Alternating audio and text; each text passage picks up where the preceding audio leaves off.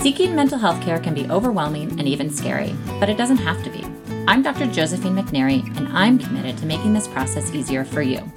Each week, my expert guest and I unravel a different form of therapeutic intervention in order to bring comfort and understanding and to help you get back to your true self.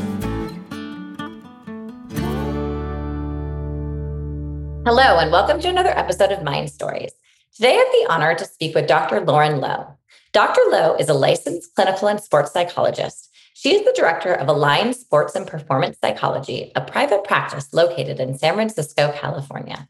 Align provides expert psychological care, mental skills coaching, consultation, and presentations to the athletic community across California.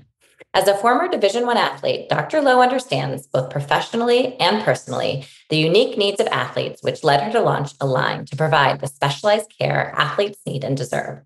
Today, we talk about the field of sports and performance therapy and her approach to care. Welcome, Dr. Lowe. Welcome. Thank you. It's a pleasure to be here with you.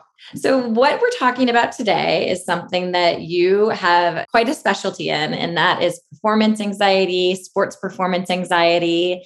And I'm curious just to hear more about your approach and how you work with that.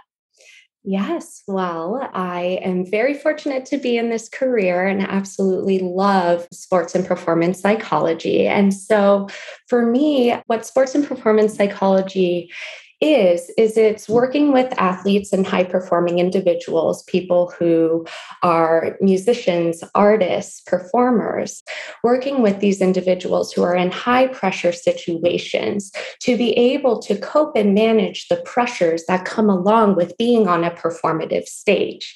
And so many individuals to some degree experience a level of performance anxiety or sports anxiety and there can be a multitude of factors that impact that experience for the individual. And so a lot of this work is being there to support these individuals to perform at their top level. And so a lot of the work is meeting individually with this person to understand what's coming up for them, what's impacting their performance, and then teaching and implementing a variety of different types of coping skills or mental skills, as we call it in the field, to impact their performance and help them achieve at the level that they wish. And what are some typical things that affect performance? I'm assuming it's all anxiety, or is it more than just that? Sure. Well, anxiety can be a big part of it, right? So, when we're talking about anxiety around performance or sports anxiety, what we're really talking about is an individual who is struggling in their performance. And what it is, is it's that actually the performative stage has become some type of threat. So we tend to view the competitive situation as a threat, and therefore we react to the situation with apprehension and tension that therefore will impact our performance or our ability to achieve at the level that we wish. And so there are a multitude of reasons why someone could begin to see the competitive environment as a threat. Sure, there can be underlying mental health anxiety, depression that can impact one's performance. There can also be situational factors that can impact this, which can be life circumstances, right? Athletes and top performers are also human. So they've got a world around them. When we're talking about youth and adolescent athletes in particular, right? They're student athletes. So they not only have their athletics, but as well as the academic pressures. And so when we take it all together, it can be life it could be mental health issues that are present. And it can also be something that's related to the sport specifically. It could be team dynamics. It could be interactions with the coach or a mismatch in coaching style and the athlete's needs. It could be a overbearing boss who demands a lot from a CEO, CFO, top performer, surgeons, medical professionals. So there are really a lot of factors that can impact performance anxiety or sports anxiety. And then it's really helping the individual understand what are those factors that are causing this, and then empowering them to take action, take control, and be able to decrease those symptoms associated. I was also thinking when you were first talking, I also made me think I'm sure some people think that a degree of tension or anxiety surrounding performance is actually adaptive. Yes, it can be adaptive. And so what what a lot of the work is around is what is your optimal zone of arousal, right? So many of us, when we look at arousal, it's kind of a bell shaped curve. And so what that means is that there is a specific level of arousal in which we are able to perform at our best. There's a level of stimulation that's different for each individual that activates us to a level to say, all right, let's go, right? And then many athletes or individuals will experience that in the zone, right? Where they feel, okay, I am locked in, loaded, ready to go. And so, what a lot of the work does is say, okay, what's that optimal level of arousal for you? How do we keep you within that zone so that you feel confident and able to step onto the performative stage and do your best?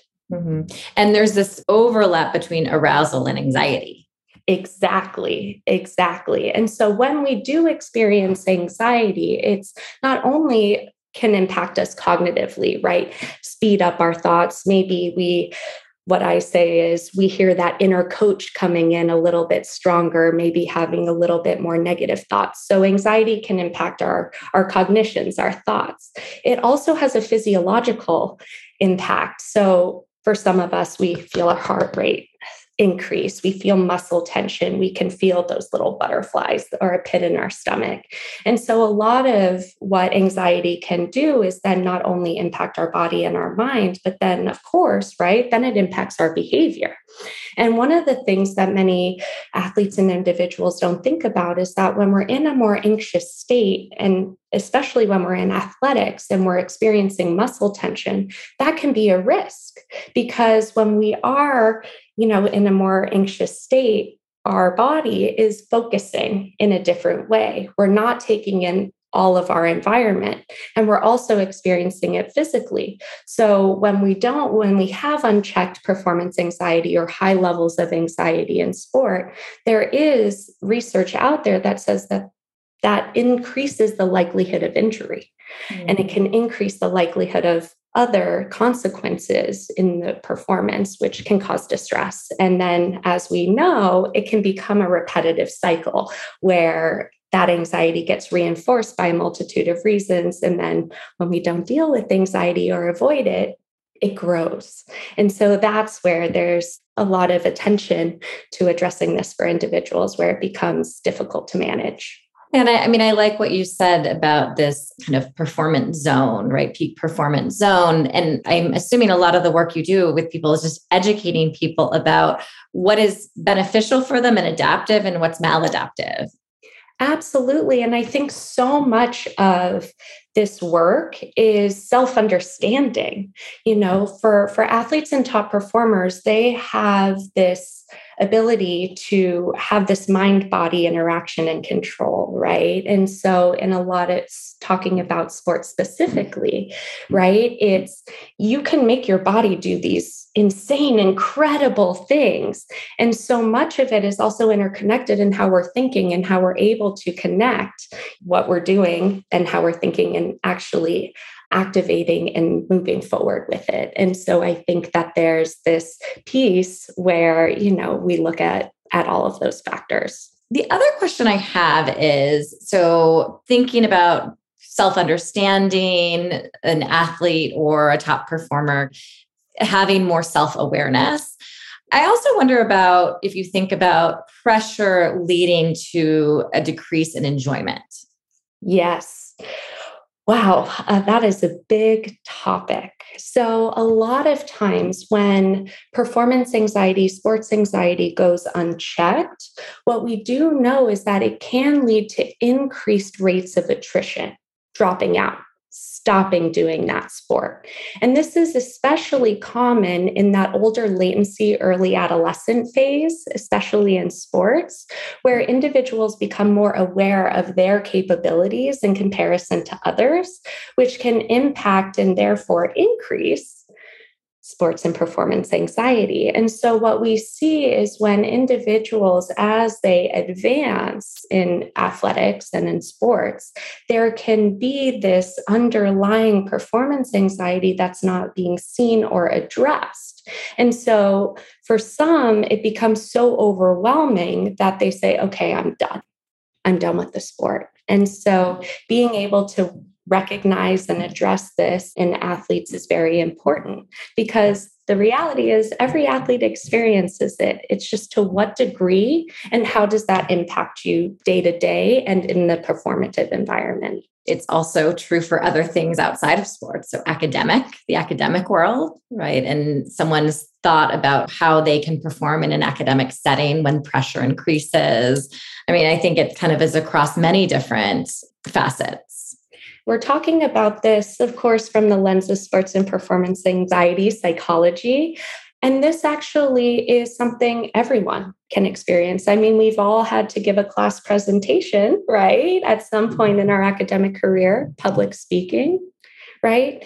Maybe even that PE class where you were trying a new sport that you didn't even know how to play, that can raise some concern around performance. And so, yes, this is something that is part of our human experience when we are put in any type of situation where there is a demand to perform. And that just escalates depending on what stage, how many spectators, where the pressure sources come from, because a lot of times we do want to impress important others, our parents, spouses, peers, coaches.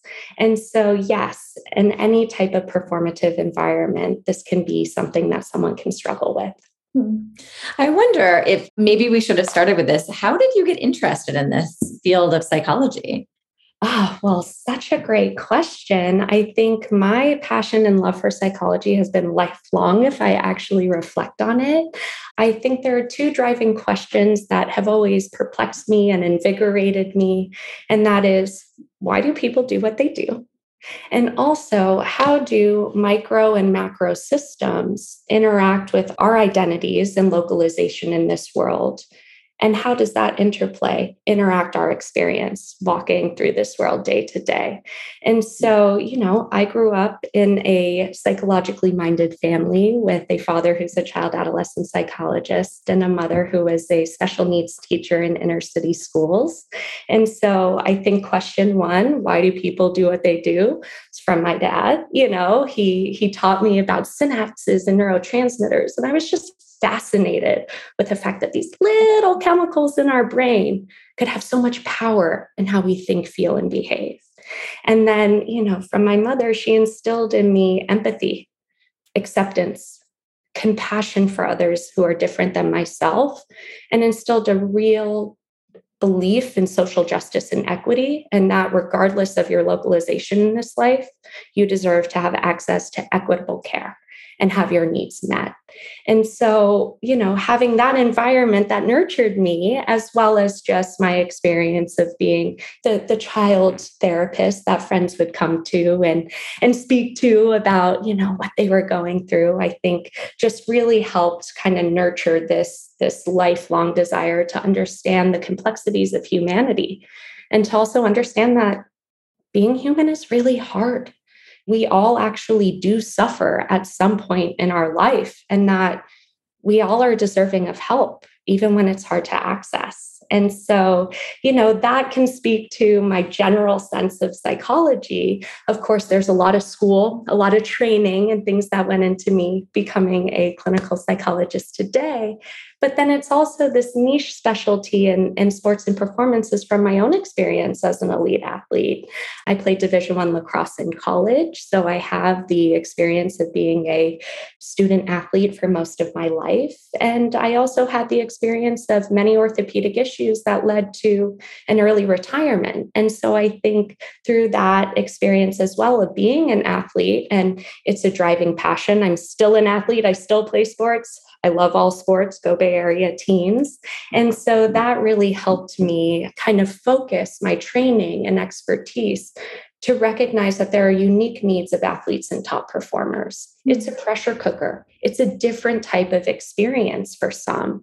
And so I think having that experience paired with the training and clinical training was really what led me to to this field and I'm very fortunate to be here. I love what I do. It's wonderful. I appreciate you sharing your journey it's oh, fascinating how, how you created this this specialty and where, where it came from.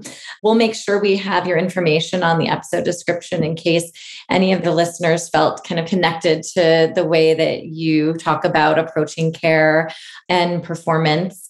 Do you have any just recommendations for people? Any good books? Any anything if someone's kind of interested in learning a bit more about this field? So one of my favorite resources that I use, I actually have it with me, is The Brave Athlete Calm the F Down and Rise to the Occasion. This is by Lesley Paterson and Simon Marshall one of whom is an Olympic gold athlete, one of whom is a clinical psychologist. And the reason why I recommend this book is because it's very digestible and reader friendly. And it actually utilizes, through the different chapters, different types of cognitive behavioral therapy interventions to specifically approach the athlete's needs. So there are many different chapters in here, whether it's coping with injury, performance, multitude of other topics. And so it's really a helpful resource resource if you want to just kind of check it out and learn a little bit more about what this sports and performance psychology is. And then another resource that I always like to plug is also athletesforhope.org. Now, this was founded in 2006 by a group of elite athletes themselves who shared a bond for and a commitment to helping others. And so there's a really great mental health resource page there that can have some links to both the NCAA and, and other resource pages. That's very helpful. And then if you are finding yourself in need of some type of psychological support, psychologytoday.com is another wonderful resource that can help you find providers in your area if you are finding the need for some more professional help. And I think this is also very timely because there's more focus on mental health in sports these days. Yes, we have a we're at a time period where mental health is being talked about, and it's really important to destigmatize mental health, especially in sports and athletics. Again, we all suffer, we all need help sometimes. And so it's a privilege to be able to be here and provide the support that I do because we're, we're in it together. Well, I will make sure I add some of those resources as well to the episode description so the listener can check them out. I really appreciate you being here. Any last words for the listener before we say goodbye? Oh, well, thank you for the opportunity to be here and to share with the listeners. I think the last thing I'll say is you're not alone one in five adults experience mental health issues in our country. And for athletes and top performers or people in high demanding situations, it's not uncommon to suffer. So if you find yourself in need of help, you're not alone. We're here for you. And, you know, help is on the way. Well, thanks for being here and for doing what you do. Thank you so much. This has been Mind Stories with me, Josephine McNary of Cal Psychiatry. With online psychiatry in California and 13 offices throughout Southern California and the Bay Area, Cal Psychiatry specializes in medication management, ADHD, anxiety disorders, alternative therapies, women's mental health, and more.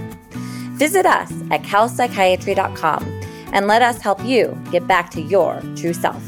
Thanks for listening to Mind Stories, and don't forget to subscribe.